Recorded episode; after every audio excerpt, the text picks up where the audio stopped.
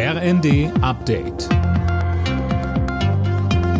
Stündlich neu. Auf den Punkt informiert. Ich bin Dirk Jostes. Guten Tag.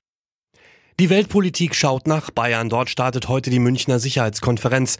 Philipp Rösler und da reißt ja wirklich einiges an Prominenz an. US-Vizepräsidentin Harris, der ukrainische Präsident Zelensky, UN-Generalsekretär Guterres. Das sind nur einige Namen, die auf der Gästeliste stehen. Für Deutschland nehmen unter anderem Kanzler Scholz und Außenministerin Baerbock teil.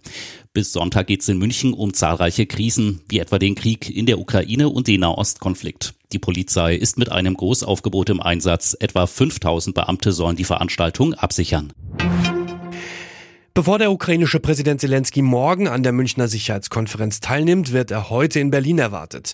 Bei einem Treffen mit Kanzler Scholz soll es um weitere Hilfen für sein Land gehen. Außerdem will Zelensky in Paris mit Frankreichs Präsident Macron ein Sicherheitsabkommen unterzeichnen. Die Deutsche Industrie- und Handelskammer rechnet damit, dass die deutsche Wirtschaft das zweite Jahr in Folge schrumpfen wird. Damit drohe die größte Wirtschaftskrise seit über 20 Jahren, heißt es. In der Ampelregierung gehen die Vorstellungen, wie wieder Schwung reinzubringen ist, auseinander. Vor allem zwischen Grünen und FDP. Der Generalsekretär der liberalen Gesserei fordert im ersten ein Machtwort von Kanzler Scholz. Ich finde, in so einer Situation müsste ein Bundeskanzler sehr klar sich positionieren und auch sagen, wohin aus seiner Sicht die Reise gehen muss. Eine wirtschaftspolitische Debatte in so einer schwierigen Situation kann aus meiner Sicht nicht ohne einen Bundeskanzler stattfinden. Deswegen wäre es auch begrüßenswert, wenn er hier auch sich klar äußern würde. Die Pleite im Asien-Cup hat Konsequenzen. Südkorea hat Jürgen Klinsmann als Nationaltrainer gefeuert.